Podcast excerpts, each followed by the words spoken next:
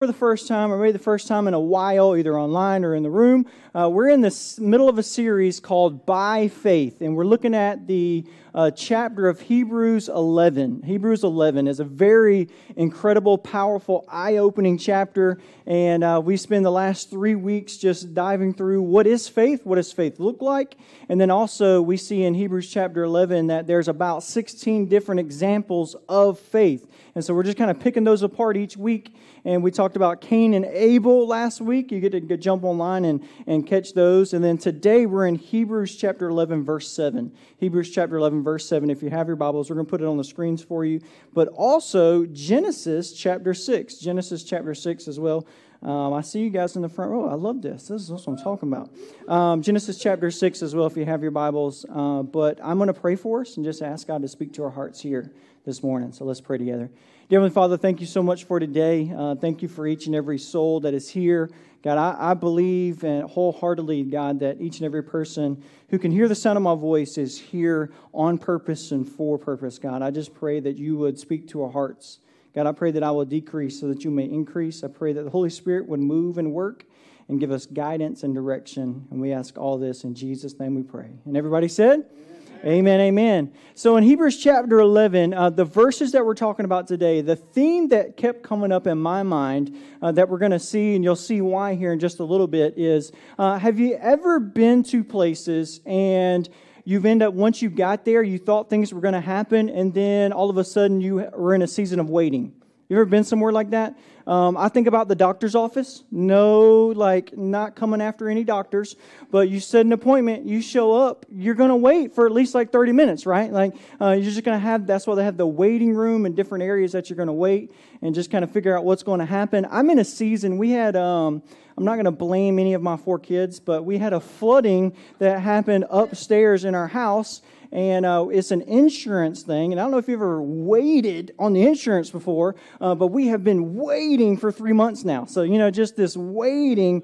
And the great and unsettling thing about waiting is um, it, it's maybe harder than a no. I don't know about you, but sometimes the wait, you're like, just give me a yes or give me a no, and I'll deal with it and just keep moving forward, right? But then if you get a waiting, it's like, oh, then it's, you know, you still have this maybe hopeful expectation, but yet you're like, I'm not sure. And then it brings questions. Am I even on the right track? Am I doing the right thing? And it just causes all of this to begin to happen in the season of waiting. And I feel like a lot of times in Scripture, we see people, especially the people who are mentioned in Hebrews chapter 11, some of the years that they're at work with God, some of the years that they are waiting on God is incredible. And I think that's why some of these people have made it into this chapter because of the faith that they had, even in the seasons of waiting. And one of those guys that we're going to look at today is uh, Hebrews chapter 11, verse 7. We're going to read this. And this is one of the eye opening stories. If you grew up in church, maybe grew up in Sunday school or children's church, you maybe have heard this story before, but maybe you've heard kind of the kids' ministry version of it, right? Uh, where we paint on the walls the rainbows and the, the animals kind of happily skipping to the ark and all of these different things, right? But we're going to unpack everything that happens here in this story and really glean some principles of what this what does this look like for you and I to live by faith. So Hebrews chapter 11 verse 7 it says this, by faith Noah being warned by God concerning events as yet unseen in reverent fear constructed an ark for the saving of his household. By this he condemned the world and became an heir of the righteousness that comes by faith we get a picture here where Hebrews 11 says faith is the conviction, it's the, the feeling that we have in Christ of placing our faith in Him of the unseen, right? And so it starts as a conviction. The Word of God gives us what His Word says and what He has done, that His promises reign true. And when we place our faith in Him, we live by faith. And then it goes on to list examples, and it goes, hey, this is what it looks like by faith, and we get all of these lists. And so in this one, it says, by faith, there was this man named Noah. And we're going to read the story here in a few moments. And this man named Noah got, received a warning from God and out of reverent fear of the Lord began to construct an ark. And when he did this, he brought condemnation on the world, but yet he brought righteousness for his family. And so there's a lot to unpack there. But I think for to realize really what this means and what this looks like, we have to go to the original story. If we look back in Genesis chapter 6, we see Genesis chapter 6 through 9, this story of Noah begins to unfold here a little bit. We're just going to read a portion of this. And so if you read the beginning of Genesis chapter 6, you begin to read at what the world has turned into. We see that God created the world. He created human beings, and then human beings kind of went running a rampant away from God, turning from God. In fact, the beginning of Genesis chapter 6 describes the scene of just constant violence, constant uh, this uh, dedication to sexual immorality, and all of these different pieces, and so much wickedness that the Bible even says that the, the human race even had the intent of constant evil. So not only were their actions evil, but it says their hearts and their minds had this, this constant intent and lean to do what was evil, do what was wrong in the eyes of the Lord. And then we get to Genesis chapter 6, and we see that God is, is looking over the earth and he finds a man and his family. And this is what it says in Genesis chapter 6, uh, verses 9 through 14. It says, These are the generations of Noah. Noah was a righteous man, blameless in his generation. Noah walked with God. I love that because we also saw that with Enoch, right? We talked about Enoch a few weeks ago. In the Old Testament, those are the only two that are labeled walked with God after Adam and Eve. We see that walked with God. Um, and then it says, And Noah had three sons, Shem, Ham, and Japheth. Now the earth was corrupt in God's sight, and the earth was filled with violence. And God saw the earth, and behold, it was corrupt. For all flesh, he's talking about humankind here in this context, for all flesh had corrupted their way on the earth. And God said to Noah, I have determined to make the end of all flesh, for the earth is filled with violence through them. Behold, I will destroy them with the ark. Make yourself an ark of gopher wood, make rooms in the ark, and cover it inside and out with pitch we see this instruction from the Lord, right? We see in Genesis chapter 6, the Lord looks and he says, The human race has just gotten so wicked, so far, so far removed from my sight, I'm going to have to almost start over, right? But he says, There's one man. His name is Noah. And he is he's a righteous man, right? In his heart, he is right, right? He's doing what he wants to do what is right. And then it says he is blameless. His actions were doing what was right, right? And we see the contradiction of that. It says the rest of the human race that were living at the time, they had the intent to do what is evil and they did what was evil, right? But Noah, even in all of that evil, even in all of that chaos, he stood and said, "You know what? I want to walk with God. I want to live a blameless and righteous life before the Lord. Could you imagine the scene that the world is at this kind of state that God even makes the comment, I regret even making all of these people, right? Because they've turned so far away from God. And we see this, but then Noah, right? This one man says that I want to live righteously. I want to live for the Lord. And God reaches down and speaks to Noah, and he says, I want you to make an ark. And I want you to go and make an ark out of gopher wood. And then he begins to lay out the plans for this ark. I don't know if you've seen the ark. I think it's in Kentucky. It's pretty spectacular. I haven't been there yet, but it looks amazing if you've seen some pictures of it. But he gives them this instruction, and it's this instruction to build a boat that is about four stories high and about one and a half football fields long, right? And he, and he, he begins to map out what this looks like. But here's the thing about the ark, and here's what is so fascinating to me, is that Noah receives this this calling from the Lord. Hebrews 11, chapter 7 says a warning from the Lord that it's going to rain, and it's going to rain so much that it's going to cover a flood over the entire earth. And up until this point, many people believe it has never rained on the earth yet. If you read early in Genesis, like Genesis chapter 2 and 3, it says the dew comes from the ground and it gives water to the plants. And so Noah hasn't even seen rain before, but yet God says, I'm going to send rain, send so much rain, it's going to flood the entire earth, right? And then he says, I want you to construct this giant boat, four stories high, one and a half football fields long, in the middle of a desert, right? Like you're, you're miles away from any kind of ocean, any kind of body of water that this is going to fit. And I want you to build this out of gopher wood. And get this, this is where it gets even spectacular. I was doing my study here. It took Noah anywhere from 75 to 120 years to build this ark. Can you imagine? Like uh, 75 to 125 years, Noah goes, Okay, God gave me this warning, this command. It has never rained before, but God said it's going to rain, right? And then he goes out into the woods and he starts chopping down gopher wood and building. Can you imagine that conversation with your wife? He has a wife and three boys. And he's like, Hey, guys, listen up, listen up.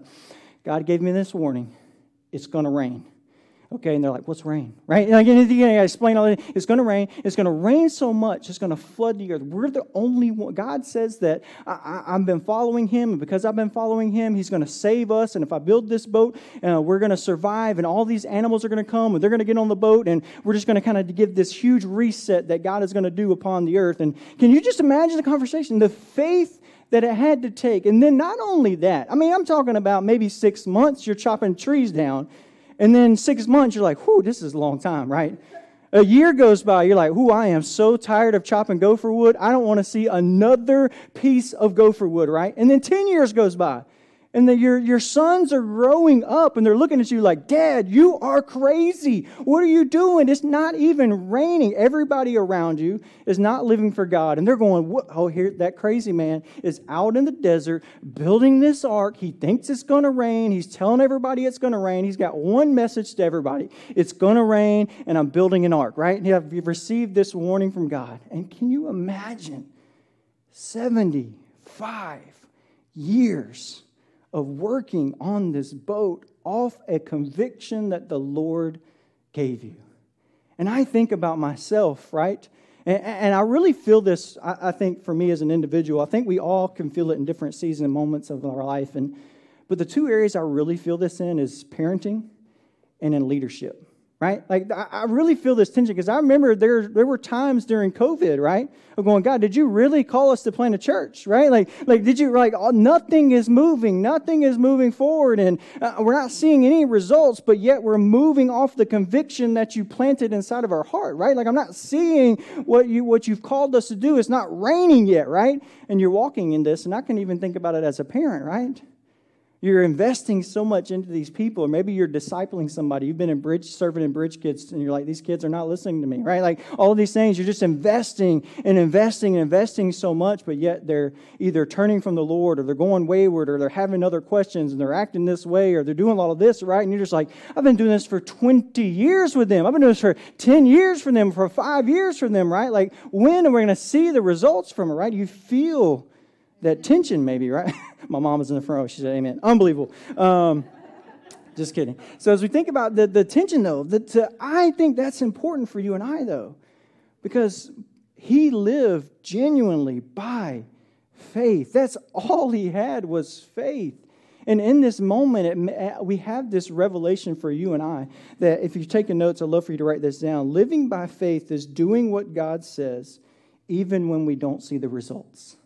Living by faith is doing what God says even when we don't see the results. I think that's the I think that's why Noah made this list because Noah continued to work for 75 plus years uh, of continuing to do what the Lord had asked him to do and in this moment he had to continue to do it even though he couldn't see the fruit of his labor yet. He couldn't see the results of what is happening. And I think there may be a season that you're in that I've been in before where you're just purely operating off of obedience. You're going, God told me to do this. I don't see any kind of results. I don't see any kind of action that is taking place. I don't even, I, I'm not sure if I can even feel you moving in this place. But yet I know this is what God's called me to do. And remember, the book of Hebrews was written to a group of Christians who were being extremely persecuted. And they were probably getting all of this persecution and thrown in prison and ostracized by their family and all of these different things. And the writer of Hebrews is writing them, going, Hey, remember Noah? Remember, Noah, the whole world was against him. The whole world was against God. And for 75 years, he continued to build. He continued to toil. He continued to go out into the hot sun and cut trees down and build this ark because the God warned him it was going to rain. And I think that is the place where God wants to get you and he wants to get me and our relationship with him. I think he wants to get us to a place where we operate by faith, to where obedience where we realize that obedience is the goal. Obedience is our goal. And then so much to the point where sometimes there are some seasons in our life when obedience is all that we have. I don't know if you've experienced that before. I, I, know I have experienced that before, where that's the literally the only, you're not seeing any kind of fruit, any kind of results, but you know that this is what God's word says. You know that this is what He has asked you to do, and maybe even family members around you and other people and friends are going, "You're crazy. Why are you living this way? That's you're not supposed to do that. Why are you raising your kids this way?" All of these different things, right? Like everybody around us, maybe even, hey, their parents are not making them do this, and they're not doing that right? And you feel the tension. But sometimes in some seasons, all we get is obedience, right? And even though, and I think God wants us to get to the place where that's enough, right?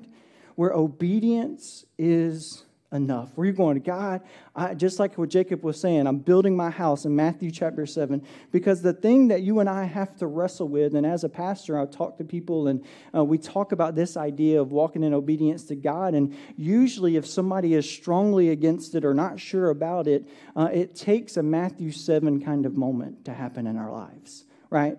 Because we can build our lives, and a house may look good on the outside if there's no rain, if there's no storm, right? There's no pressure, adversity, or anything to push against the house, and it looks fine. But then, when the rain comes and when the storm comes or an earthquake happens, right? I'm kind of speaking metaphorically here. When something happens that shakes our literal foundation of who we are, and we don't know which way is up. Maybe lost a loved one, or going through a hard time, or lost a job, or wrestling through some identity thing, all these different pieces, right? When it's wrestled and broken to the core of what we have, God is saying, Matthew chapter 7 teaches us if we build our life on the principles of Jesus, that will withstand all of that. He gives us that promise that we can hold on and that it will withstand the, all the pressures of life that may come in that and in those moments. And so I come not only to that, you're like, great, I'm glad I came to church today to receive all of that, right? That all I get is obedience. But I think there's beauty in that. I think that's sometimes the reason why we wrestle with not having peace because we're wanting more. And God says, What I promised you is peace, even if everything's not going right. And my peace sits and rests in that I have Jesus right? That I am saved and secure. I have a relationship with Him. He will never leave me nor forsake me. He didn't promise, right? The promise, I was supposed to say this at the end, but I'm too excited now. But the promise is not that it would be easy. The promise is victory, right? The promise is not easy. It's that it, we will have victory. We will win in the end. He's saying, if you, it may take you 75 years to build your ark and you may not see any fruit from it. But yet the promise still reigns true. And he's saying we get to the place where it becomes such a core reality of who we are, of going, God, I just, I just want to be obedient to you. I don't know if you've been in that place before where you've been out of obedience to God and you felt the way your soul felt. It felt heavy, and you were still searching for more. I love the song Graves in the Gardens because it says, I searched the world, and it couldn't fill me, right? I can remember those times as a teenager chasing down parties and alcohol and relationships and all of those things. And guess what? Every night when my head hit the pillow, I still felt empty because it couldn't fill me. The only thing that could fill that void was Jesus and that He is the way, the truth, and the life. And when we walk in obedience to the Lord, it fills us up to the point where we can be like Noah out in the middle of the desert, chopping down gopher wood for this thing called rain that's never even happened before, because the Lord said, Hey, Noah, I need you to do this. I need you to, to trust me here in this moment. I need you to trust me here in this season to walk in obedience and get to the place where we love those moments And I want to encourage us here because Galatians 6 9, we see this in the New Testament where it says, So let us not get tired of doing what is good. Remember, God defines what's good. At just the right time, we will reap a harvest of blessing if what? We don't give up. I love that verse, right? He's saying the promise is keep doing what is good. And at the right time, when the Lord says the rain will come and the harvest of blessing will come, if we do not give up, if we trust and lean in obedience that God has for us, we see this begin to play out. And the thing, the title of this message is called Waiting, right? Because waiting, when we're waiting on something, is incredibly difficult. So, what do we do in the waiting? Do you know what Noah did? He was waiting on his family, right? He changed the whole dynamic of what the word of waiting is supposed to mean, right? He was waiting on the Lord, waiting on something to happen, and instead of just waiting on something to happen, there was work to be done, right? There were things for him to do, and he started waiting on his family. It says that he was going to bring salvation to his family only if he built this boat right? Only if he built the boat for the animals and for his family, but he says everything else is going to happen, but I'm going to work for my family. I'm going to serve my family. I'm going to wait on my family to get them ready for this moment. And even if the world is turning away, I love that verse at the end of Joshua, and he says, you know what? Everybody's turning away, and I'm going to be the kind of leader that says, even if everybody turns away, as for me and my house, we will serve the Lord, right? And so it kind of brings this whole, because we look out into the world and we're saying, that's too big. I can't do, I, I can't change the world. But God says, look back at our family. Look at who God has given us responsibility for. And go, you know what? As for me and my family, we're going to serve the Lord. We're going to walk in obedience to Him. We're going to walk in what He has called us to do. And we see this picture begin to play out because God gives us, even in the waiting, that you and I can continue to wait. We can continue to wait on the people who are around us. We can continue to serve, right? There are things in the Bible, even in the seasons of waiting, that we, we don't even have to pray about. We, God has already said yes, right? God has called us to make disciples. He has called us to share the gospel. He has called us to serve. He has called us to reach out to the lost. He has called us to do all of these things. He's called us to help feed the hungry and, and give water to drink and to help orphans and widows, right? Like He's already said, these are the things, and these are things that you and I can do even in the season of waiting, where we can turn our waiting into waiting, right? We can turn our waiting into serving. We can turn our those moments of what do I do here? I got too many questions. I don't have enough answers. But God says, hey, I can give you a little bit of clarity even in this season of waiting. And if we think about it, um, because it can seem kind of difficult, how, how, do we maintain this? How did Noah maintain walking in obedience for 70 five years. How did he walk in obedience enough to where the whole world around him was turning from God and was so evil that God was like, I, I, I can't even look on the earth anymore. It's so evil, so vile, so violent. I don't even know what to do. What caused Noah to continue the race? What caused him to keep moving forward for his entire life? Off a warning, a word from the Lord. And we see the reason that they give us here in Hebrews chapter 11, verse 7. It says, Being warned by God concerning events as yet unseen, in reverent fear, constructed an ark for saving his household. We see this picture that he had reverent fear of the Lord. That's was what his fuel was, is that he looked out into the world and it didn't say he feared this violent world, right? This, this massively violent world. It didn't say he was scared of the world, so he hid his family. No, he says he was out, he was working, he did not fear the Lord, but what he feared was the Lord, right? We see this over and over in Scripture in Hebrews chapter 12, uh, verse 28. It says, Since we are receiving a kingdom that is unshakable, let us be thankful and please God by worshiping Him with holy fear and awe, for God is a devouring fire right? We see this principle and this truth of going the way that we can continue to live in obedience to God is through reverent fear. And as Christians, God is saying, I want you to fear me because if you fear me properly, you don't have to fear anyone else. You don't have to fear the world. You don't have to fear man. That's why we see scriptures in the New Testament saying, What can mere man do to me, right? Like they, they may can hurt my body, but God still holds my soul. He still holds my eternity. And we see that a reverent fear of the Lord is not this fear of, as a Christian, it's not this fear of, oh no, God's going to bring this judgment on me. Oh no, I, I, like I messed up, so I need to go hide, like Adam and Eve, going to run and go hide in the bushes, right? Like I, I can't believe this, and God's going to be so mad at me. He's going to bring rain down all of this stuff onto me just because I messed up. But a holy, reverent fear is this all of who God is. That He is a devouring fire. One of my favorite ways, I, I guess, to think about it, especially since we moved here to the low country, is, is when you walk out onto the beach you see this massive ocean, right?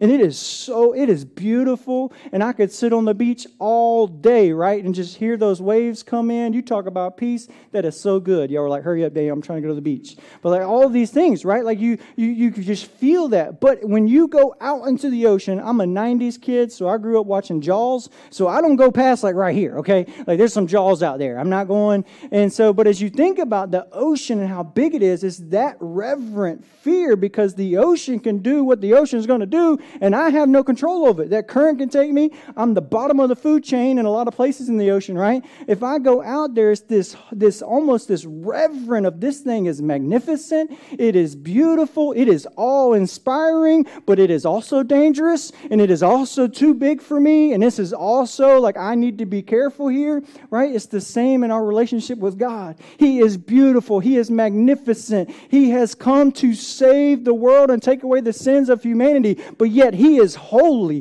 He is dangerous, right? He is a all-consuming fire. And we see over and over again in Scripture that we are to hold him in this holy, high regard because of who he is. Amen? We see this incredible truth because this reverent, holy fear is what's going to keep you and I moving towards obedience, right? Because if I have this holy, my God is bigger than any person on this earth. My God is bigger than anything that can happen on this earth, right? Like He can handle all of that. So my holy, reverent fear is in His hands. I don't have to fear all of this because my fear is wrapped up in who Jesus is. And it's not a fear of condemnation. No, He has set me free. I am a child of God. And so now I just know Him as a holy, reverent God that I am to come and to worship and to give thanks to Him. I know He is fully capable of wiping out the entire earth if he wants to, but yet out of love and grace, it says he is patient, right? He is waiting. He is long suffering of wanting people to come to know him. He loves the world so much that he sent his one and only son not to sit up in heaven at the right hand of God and just bask in his holiness. No, but he came into the trenches, right? He moved into the neighborhood and took on the weight and sin of humanity and paid your debt and paid my debt. That's the holiness of God. That's the love that God has for you and I, that we get to rest in this truth. And as we think about uh, the story of Noah, because it, I think if we're honest, it's a, it's a harder story to think about because that's what God does. He brings the rain, and the entire earth is wiped clean.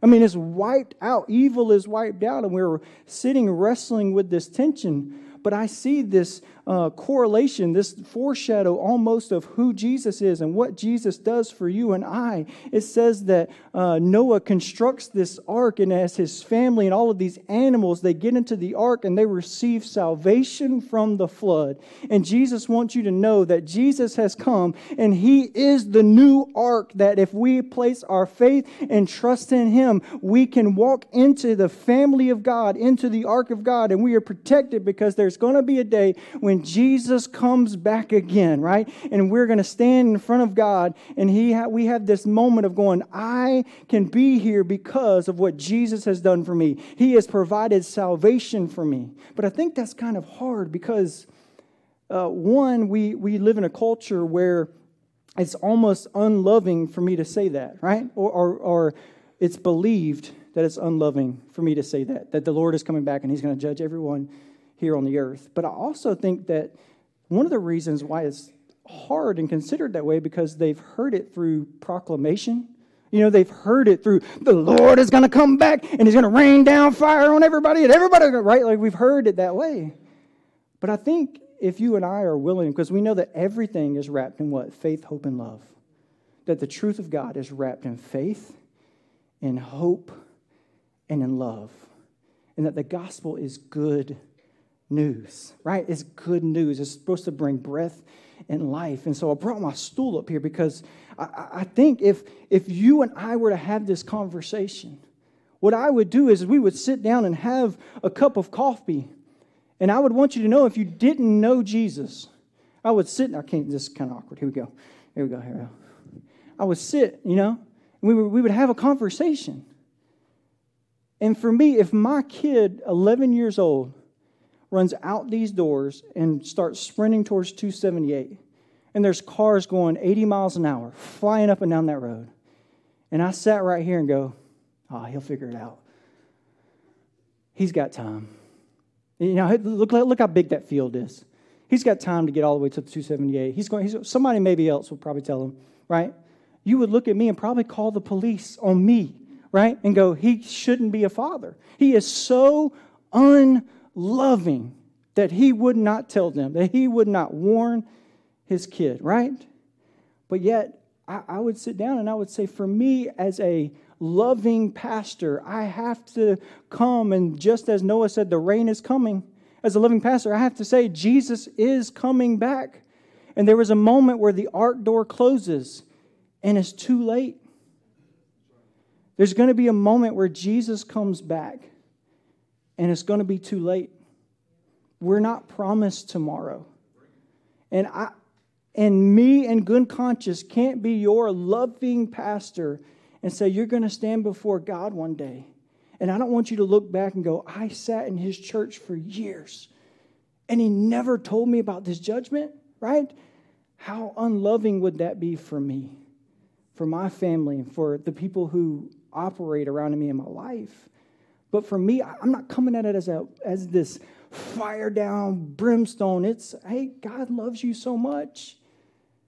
And He sent me to let you know He is coming back. And not only that, He's provided an ark. His name is Jesus. And you have a way. You can receive salvation. And it's by faith in Jesus. It is a free and undeserved gift from the loving Father, right? And I, my, my thing is, is, a lot of times I hear people say, well, I, I, I got to get myself ready before I come to know the Lord. And I really think the only way to get ready is to come to the Lord. And then the Holy Spirit is going to show you the way. He's going to help you in the way because I don't know what kind of time you got or I have. So, in loving conscience, I have to say the Lord is coming back.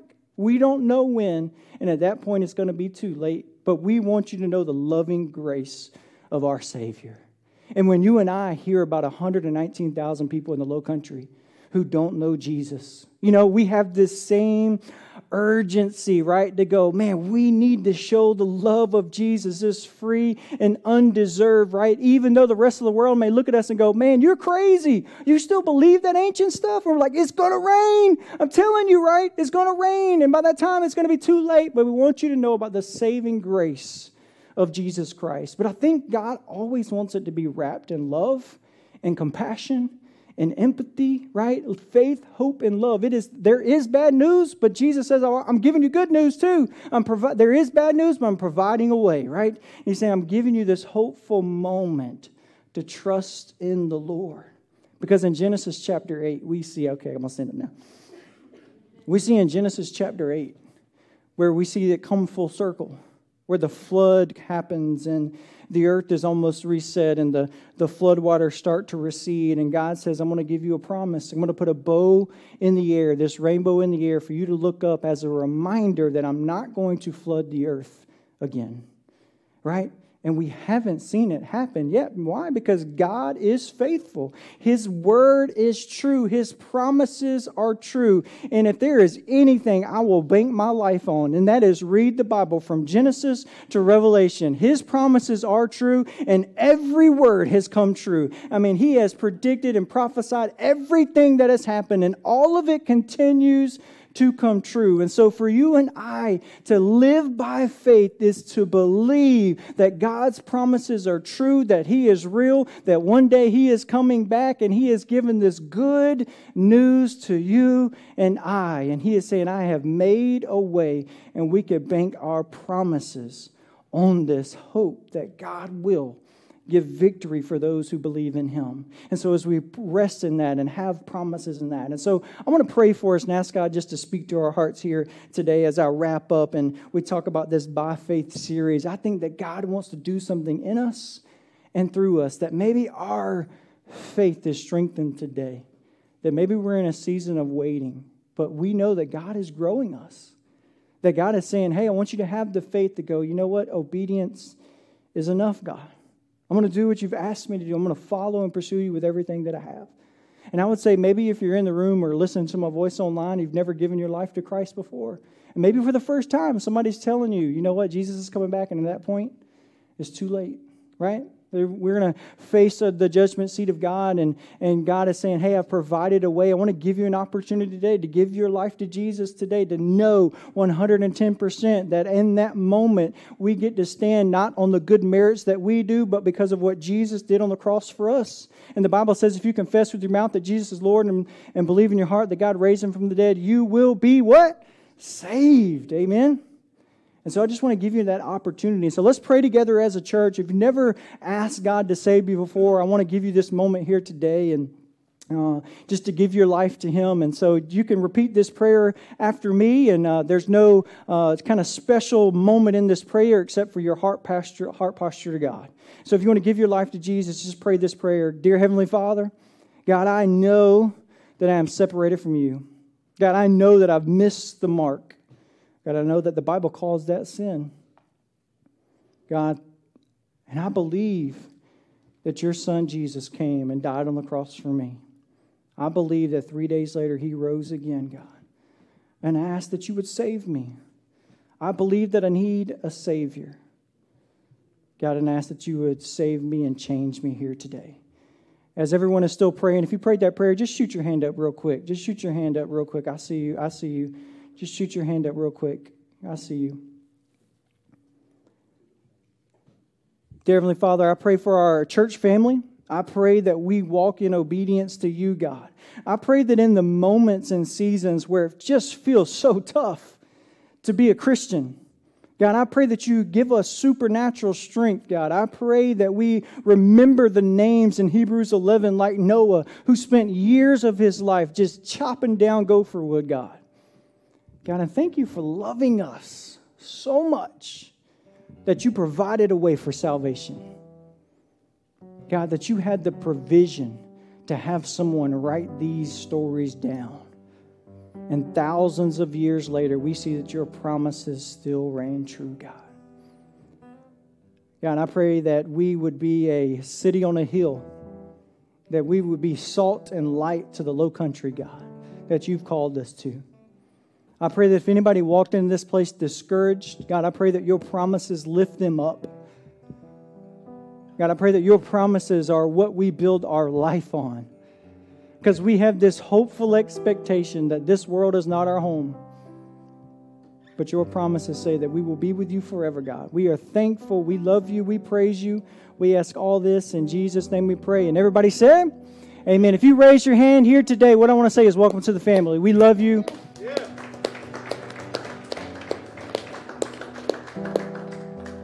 If you did raise your hand today and want to give your life to Christ, I'd love for you to fill out a Connect card or come see me. I'd love to pray with you, help you take any next steps that you would like. And uh, because we believe you're not called to walk this world alone, but to say, This is my life in Christ, this is my life in Him. So let's stand and continue to worship together. Thank you for tuning in to the Bridge Church podcast. If you would like to find out more information about our church, you can simply visit our website at thebridgebluffton.com. Have a blessed day.